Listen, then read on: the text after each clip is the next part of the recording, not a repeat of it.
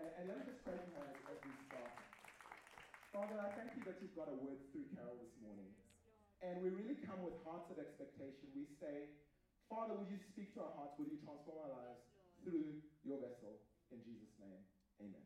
Amen, amen. Oh my gosh, I love that, the firecracker. I've always wanted to be there. Thank you. Thank you. During worship, I just had this vision and I want to, I want to uh, speak it to you. I literally saw you, me, the armies of God just riding into Africa. I saw streams and streams and streams of people just riding into cities, riding into towns, riding into villages. And I just heard the Lord saying, It's my time for an invasion. It's a time for in my invasion. I have prepared my church. I have prepared my church, and I am coming in power to this continent. For I've heard the prayers of the millions of people who have cried out to me for deliverance and for hope. And I am sending you. I hear him saying, Gird up your loins, take what you need, stand up, rise up, take courage, for I am leading you into a victory that I have gone before you to accomplish. Ride in, be, take your place, make yourself known, for I am bringing a victory that will turn the world on its head. In Jesus' name. In Jesus' name. Amen. Welcome to our first second service of 2021. Can you feel the power and the energy of Jesus Christ rising up in your soul? This is who you are, church. You are the armies of the living God. When God talks about the great things He's going to, do on the earth, He's talking about you. He's talking about you. You are, you are the vessels of His power on this earth today. Amen. We are talking about the year of yes the year of yes. And what we mean by that is that God has proclaimed a giant yes over your life. And as we look at that giant yes to all his promises, as we see the great possibilities that he has wrought and he has declared over our lives, our response to that giant yes that he has proclaimed over our life is yes, Lord. Yes, Lord. Whatever you say, Lord. Yes, yes, yes. And today we're going to be talking about yes to winning. Yes to winning. Take a deep breath. You are meant to win. You are meant to succeed. You are meant to be great. Amen. So, Lord Jesus, would you come and do that in our hearts? So, God, I pray that today we would leave here just able to win the kind of winning that you are talking about, Lord, in Jesus' name. Amen. Last Monday, I went running with someone considerably younger than me. It was lovely.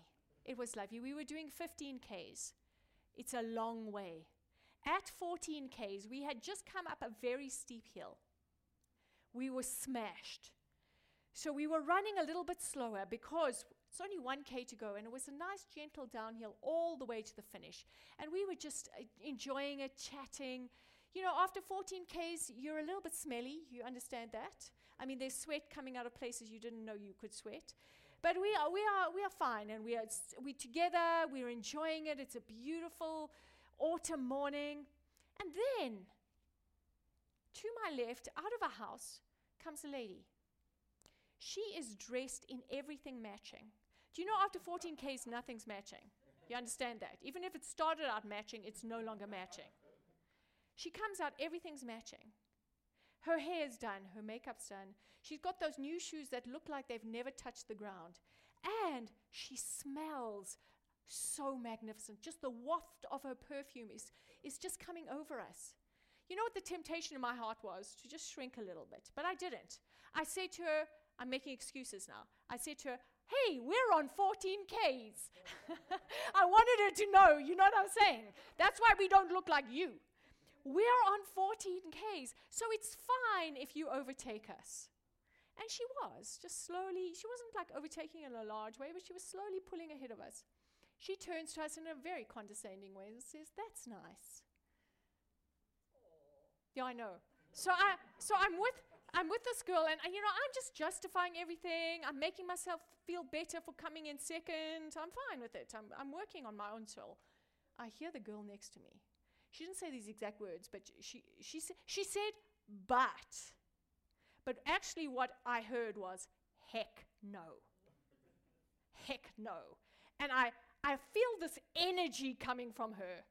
And she just starts pulling forward. I can, I can feel the drive rising up her. I mean, everything in her body language was saying, that woman is not getting to the end of this road before me. And I mean, now wh- what do I do? I've got this happening on my right, I've got the perfume lady on my left, or both pulling ahead of me. I had no choice. So I just I just gave it my last shot. I mean, we ran that last K like you won't believe. I mean, we screamed home. I mean, we were like running like the wind. I don't think I've ever run a, a, kilometer that fast in my whole life. This girl next to me, I mean, she was, it was like every step said, heck no, no one with that much perfume is beating me ever. she, I mean, it's nothing wrong with wearing perfume, you know what I'm saying? But, but I mean, she, she came screaming home. What is the moral of the story? Is that every human being wants to win. There's something in our souls that wants to cross the finish line, like up at the front. We don't want to be that also ran person. You know, we, we want our life to count. We want people to look back at our life and say, man, look what she did. Look what he did. Man, they were amazing. Did you see that last kilometer? It was fantastic. You know, we everyone wants something like that to be said about their life. Jesus had some very interesting disciples. You remember, at least two times they did this because in two of the Gospels it's recorded twice. In another Gospel it's recorded once. But, but at least two times they were arguing or discussing about who would be the greatest. You remember that story? One time, James and John even sent their mother. It's like, you go ahead of us and make sure that Jesus gives us that best place. I mean, this was a, this was a conversation that was happening amongst them. Jesus knew about this because sometimes they asked him, sometimes they just had it like in the background, and he turned to them and said, What are you discussing? They were like, Uh, actually. But here's the wild thing not one time did he rebuke them. He didn't say to them, My gosh, how can you be that selfish that you want to be the greatest? He didn't say to them, just get back in line. He said, okay, you want to be the greatest. Let me tell you how. Let me show you how to be the greatest in the, in the kingdom. He didn't even rebuke their mom when he, she came. I mean, it's like, sure, let me tell you how we do it. The Son of Man did not come to be served, but to serve, he said. He said, become like a little child. He said, humble yourself. Don't lord it over others. Get down into the trenches and do what I do. And he said, and then you will be the greatest. Then you'll be the greatest. In fact, in Luke 22, after he's had this discourse with them, he says this to them. So he's talking about being the greatest. He says, You are those who have stayed with me in my trials. And I assign to you, as my Father assigned to me, a kingdom that you may eat and drink at my table in my kingdom and sit on thrones judging the 12 tribes of Israel. I don't know how much winning that speaks to you, but getting a whole kingdom and sitting on thrones and judging nations, I don't know how you feel like, but that sounds like a pretty winning place to me. It's like God's ambitions for you are just bigger than your ambitions.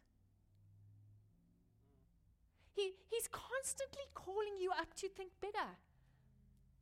Because the victory he wants to give you is just more than you've comprehended. You asking just for a, a nice place amongst the disciples, or James and John were, and he's saying, Heck, I'm going to give you a kingdom.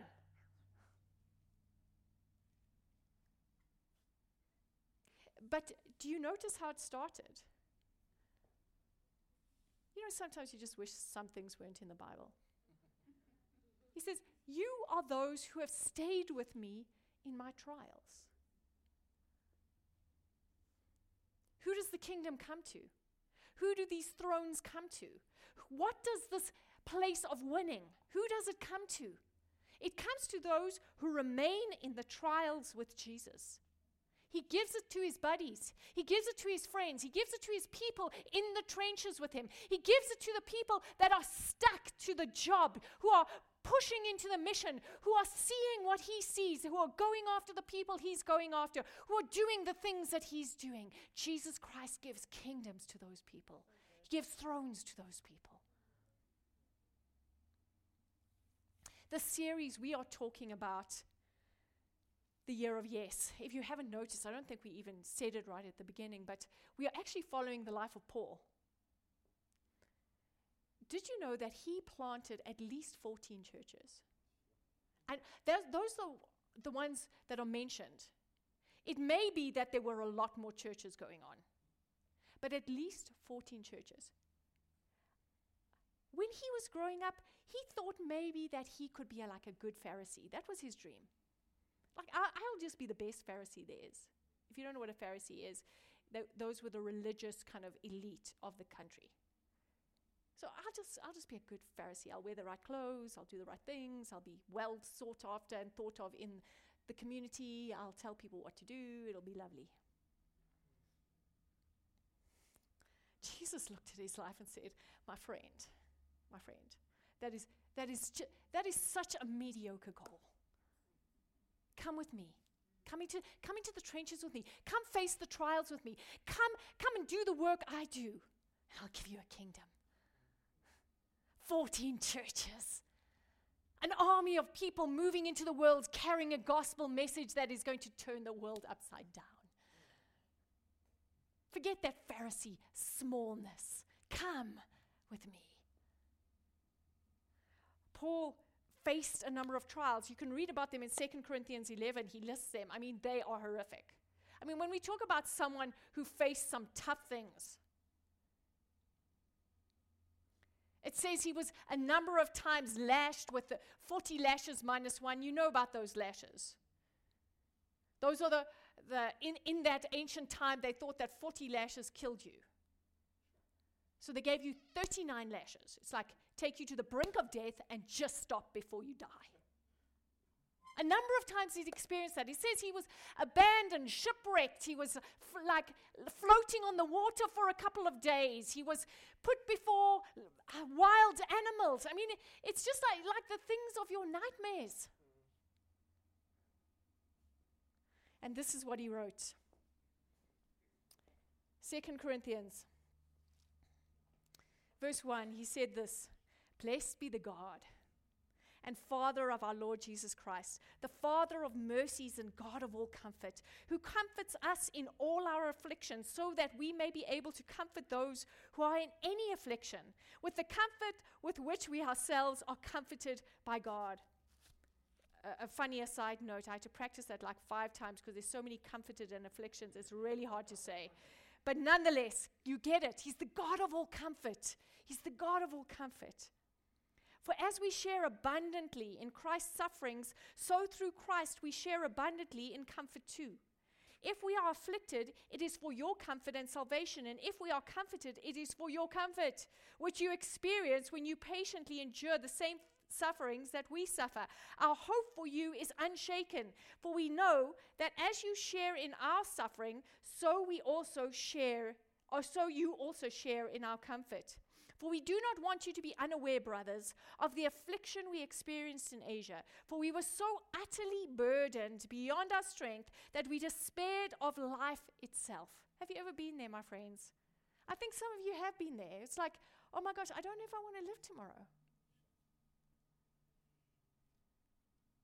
Indeed, we felt that we had received the sentence of death but that was to make us rely not on ourselves, but on God who raises the dead.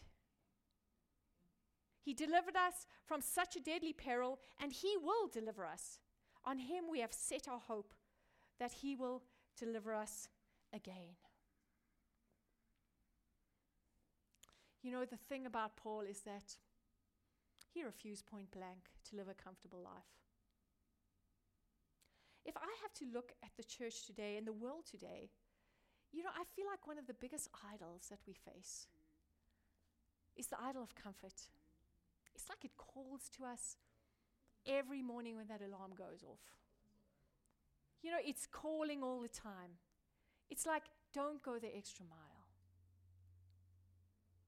It's that one, you know, just stay where you are. Just be safe. It's that idol that says, you know, your biggest need is some new stuff. Another car, a bigger house, a better lounge suite, nicer curtains, I don't know. A nicer bike. I, am I'm, I'm, I'm whatever. You, you, you put your thing in there. You know you have your thing. You know, it's, it's this, it's, it's a voice and it's very sweet and it's kind and it just sucks you in to like a very soft sofa. Just stay here. Everything will be nice. Isn't this lovely? I'm just laughing because a picture of you being sucked into a sofa is coming into my mind. I'm trying to push it away. Lord Jesus, help me. Help me stay focused. But but here's the thing. It truly is an idol that will kill you. It will suffocate the life out of you. Because, church, that's not what you were made for. That's not what you were made for. You were made to win. You were made to succeed. You were made to be great. There is something in your soul that is crying out for the high places, for the big challenges, for the victories.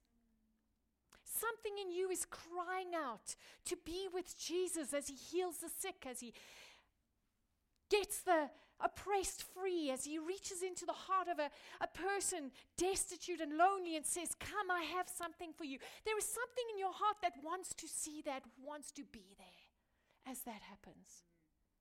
There's something in you that wants that. My friends, we have to li- have, we have to resist that comfort idol with everything we have because it will destroy your call. It will destroy your call.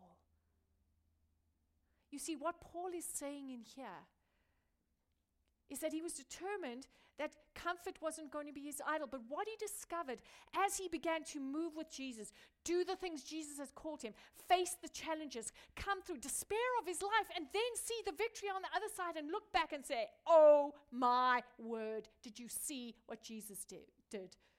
Everyone wants a miracle, no one wants a circumstance that demands a miracle.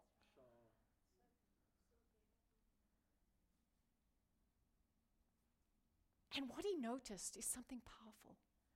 Is that when he was near death, when he, was facing these difficulties, the presence of Jesus was so strong that there was an internal comfort that came up that was so, so much better than he could ever experience by his own hand. There was nothing in his life that he could make comfortable for himself that, that would exceed the, the, beauty, the loveliness, the warmness, the comfort, the security of Jesus Christ around him. The God of all comfort. This is what he saw. In that moment was that there was a God who would meet him, who would meet him in the trench, who would meet him in the difficulty, and that made it worth it. That turned the ditch into a palace. That turned the hardship into a party. This is what God wants you, wants for you. He's asking you to come on the great adventure with him. And he's saying, as you go, even when it's difficult, you will experience a comfort so great that you will just spurn that comfort idol in favor of this experience with me. Comforted, but not comfortable.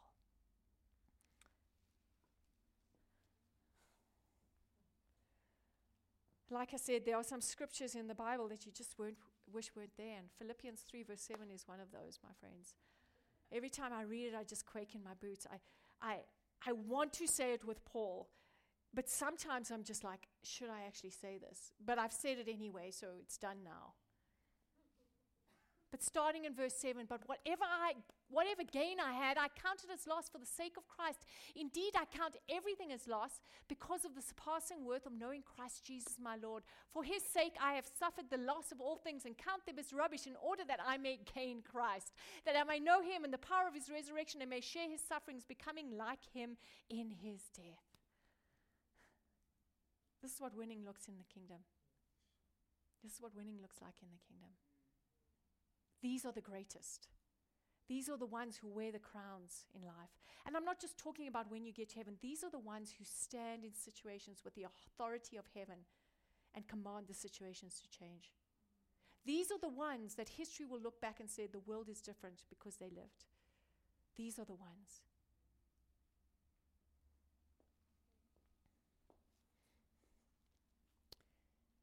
Have you heard about Martin? The Martin, the Martin who skipped grade 1 through grade 11 and went straight to grade 12, 12 matric and passed with all A's. Have you heard about him? You haven't heard about him because he doesn't exist. you can't pass matric without doing all the other grades. It just doesn't happen. You can't do it. You know, one of the greatest reasons people balk, B A L K, it's, a, it's an unusual word, it means run away from, run away from their destiny, is they get bored with the mundane, everyday things they have to do. My friends, if you're going to change the world, you're going to have to master your temper every day. Every day. You're going to have to bring your appetites under control every day. You're going to have to do your admin every day. Brush your teeth every day. You know what I'm saying? Make your bed every day. Great victories are the, are, a success, are the result of a succession of minor victories. Everyone looks at these people who have this blowout victory and they say, oh my word, overnight success. No such thing. That great breakthrough was a result of a day in and day out slog, a, a long, a long discipline. That's the word. A long discipline in the same direction. Over and over and over again. I'm going to knock this wall until it falls. And I will come back tomorrow and I will knock it again. And I will knock it the next day because Jesus said, Go this way. And so I'm going this way. And then the wall, wall bursts open and everyone says, Oh my word, overnight success. A long discipline in the same direction. Master the mundane. You're going to have to do the boring over and over and over again. And you're going to have to do the exciting small things over and over and over again. You're going to have to read your Bible every day. I said to a person the other day, um, Have you read your Bible re- recently? They said, No, I haven't. I said, Well, try reading Matthew 1. He said, oh, I know the whole thing, I know it all. I said, So I said, What's in, what's in Deuteronomy 5? Tell me. Of course, he doesn't know it all. I mean, he was like, I've, I've read it before. My gosh, read it again. I mean, he was, a, he was a particularly grumpy man. So I was like, clearly you don't know it. clearly you didn't get it the last time you read it. Read it again. Keep doing Keep doing the right things over and over again. Master your internal temperament. Master the, the everyday stuff that has to be done. I don't know what you're called to. Maybe you're not going to plant 14 churches. Maybe you will. But maybe you're not. Maybe you're called to impact government in a significant way. Maybe you're called to start companies. Maybe you start to you called to to raise dynamic children. Maybe you're called to to be an influencer in your sphere sphere of work, whatever that is. Keep doing the right things day in, day out, day in, day out. The wall will fall. The wall will fall. Master the mundane. Another scripture that the first time I read it just really freaked me out. It's Matthew 25, the parable of the talents. If you haven't read it, read it and be freaked out with me. Jesus talks about a man who comes to three servants and he gives the first one five talents. Lovely. Talents, uh, talent was a large sum of money. He gave the second one two talents. I'm like, why, Lord? I'm, I'm starting to get a bit edgy. But he gave him two talents. And then he comes to the poor old third person and gives him one talent. Now, I don't know where you read yourself into the story, but I read myself totally in as the one talent. And so then, then he goes away, he comes back, and the five talent guy has made five more talents. And he gets praised. And I'm like, oh, cool. Second guy comes back, two talents. He's made two more talents, gets praised. I'm like, cool. You know, I, I'm anticipating the story. The one talent guy is going to come back and he's going to get something fantastic. God's going to say something to him like, oh, you poor guy, you only got one. It doesn't even matter what you did with your talent. I'm just going to love you anyway. Because I'm the one talent person, you know? That's what I'm expecting. He comes back and he hasn't done anything with his talent, and I understand. The other dude got five, he other guy got two. I mean, I, I only got one. It's like God's God, God's been mean to me from the start. I'm the hard done by one. You know, I'm the victim. The li- life is totally unfair. So therefore, I'm just, I'm not going to do anything because life's unfair. And the master comes back and he says, You worthless servant. You worthless servant. And you know, when I read that, I mean, I just, all my justice buttons are just freaking out. Freaking out. But then I heard the Spirit whisper in my ear, and he said this. He said this all he had to do was make one more talent and he would have been the two talent guy. And I realized that's not so hard. I realized, you know what? I don't have to, I don't have to I don't have to write myself into the story as the one talent guy. I can I can write myself into the story as the two talent guy. And all I have to do is simply be faithful with I've got, what I've got and multiply what I do have. Not look at what I don't have, but say, I have something, let me multiply. Let me, let, let me put this on the table. Let me bring this to the party. Let me not get out of my self pity and say, hey, I do have something. Let me do it. And heck, there I am in the story. I'm the two talent guy. I've gone from the one talent guy to the two talent guy. And now I'm, I've learned how to multiply, and now I'm bringing in four talents, and I'm getting the praise. And after that, I'm going to go multiply those four talents, and then I'm the eight talent guy. You know, before, it, before we can even talk, I'm ahead of that five talent guy. Why? Because I just was faithful. I mastered the mundane. I just did with what I had what I could. Master the mundane.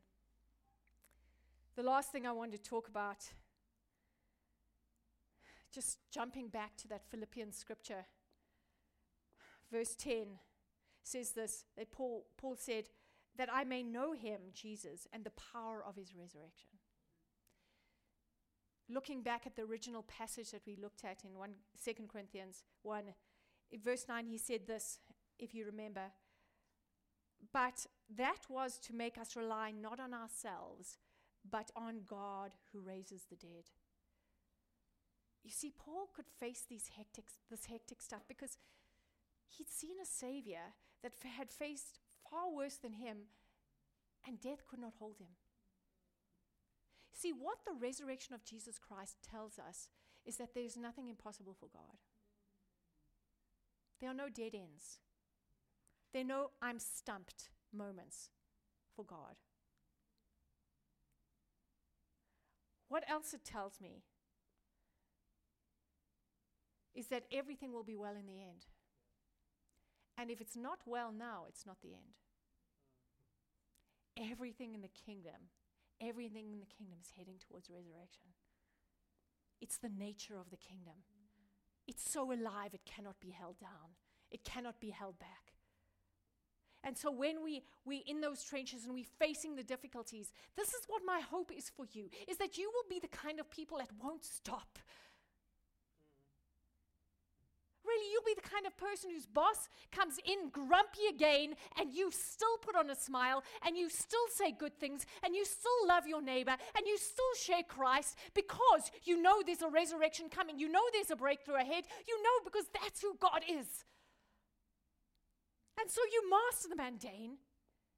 You prepare to be uncomfortable. You receive his company and you take the next step. You do the next thing.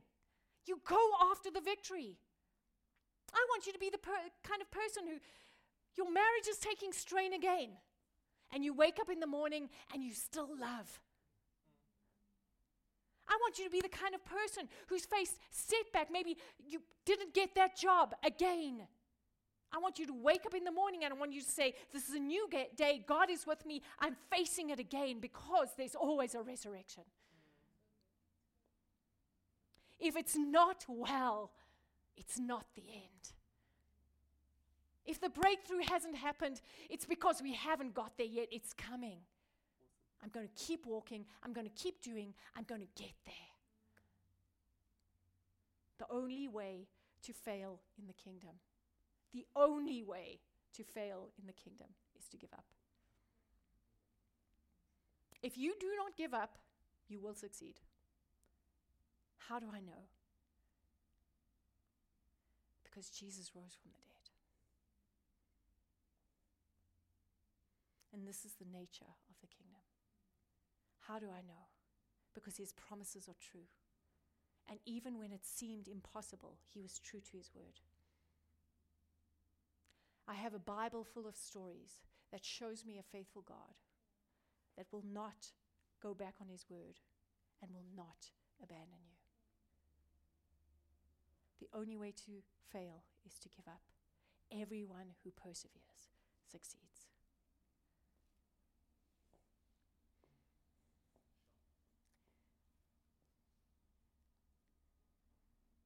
Victory is not in improving our lives, it's in exchanging them.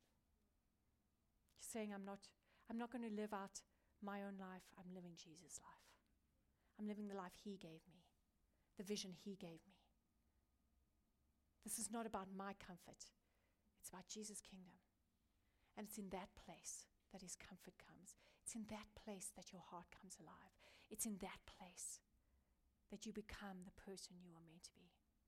As we said last week, surrender is life. Surrender is life. Lord Jesus, Lord Jesus, would you come? Can you feel that holy presence that dis- just descended? I want us to sit in that for a moment. Lord Jesus, this is who you are. Lord God, once again, we want to surrender our lives to you. Where you are, can you do that? Can you just tell him how much you love him? Can you just can you just confess the times that you've run after comfort at the expense of his call?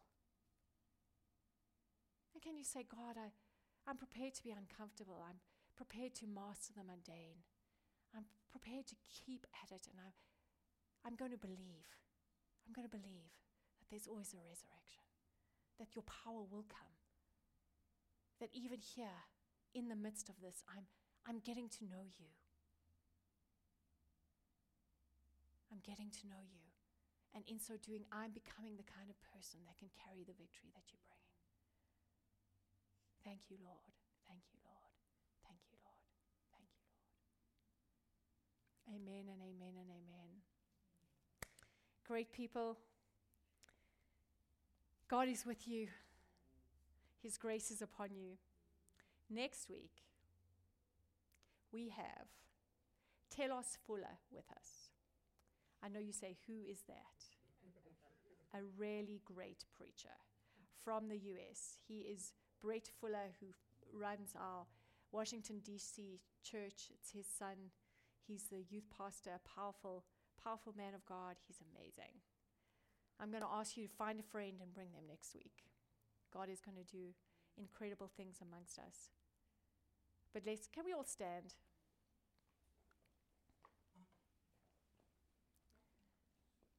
Lord Jesus, I ask.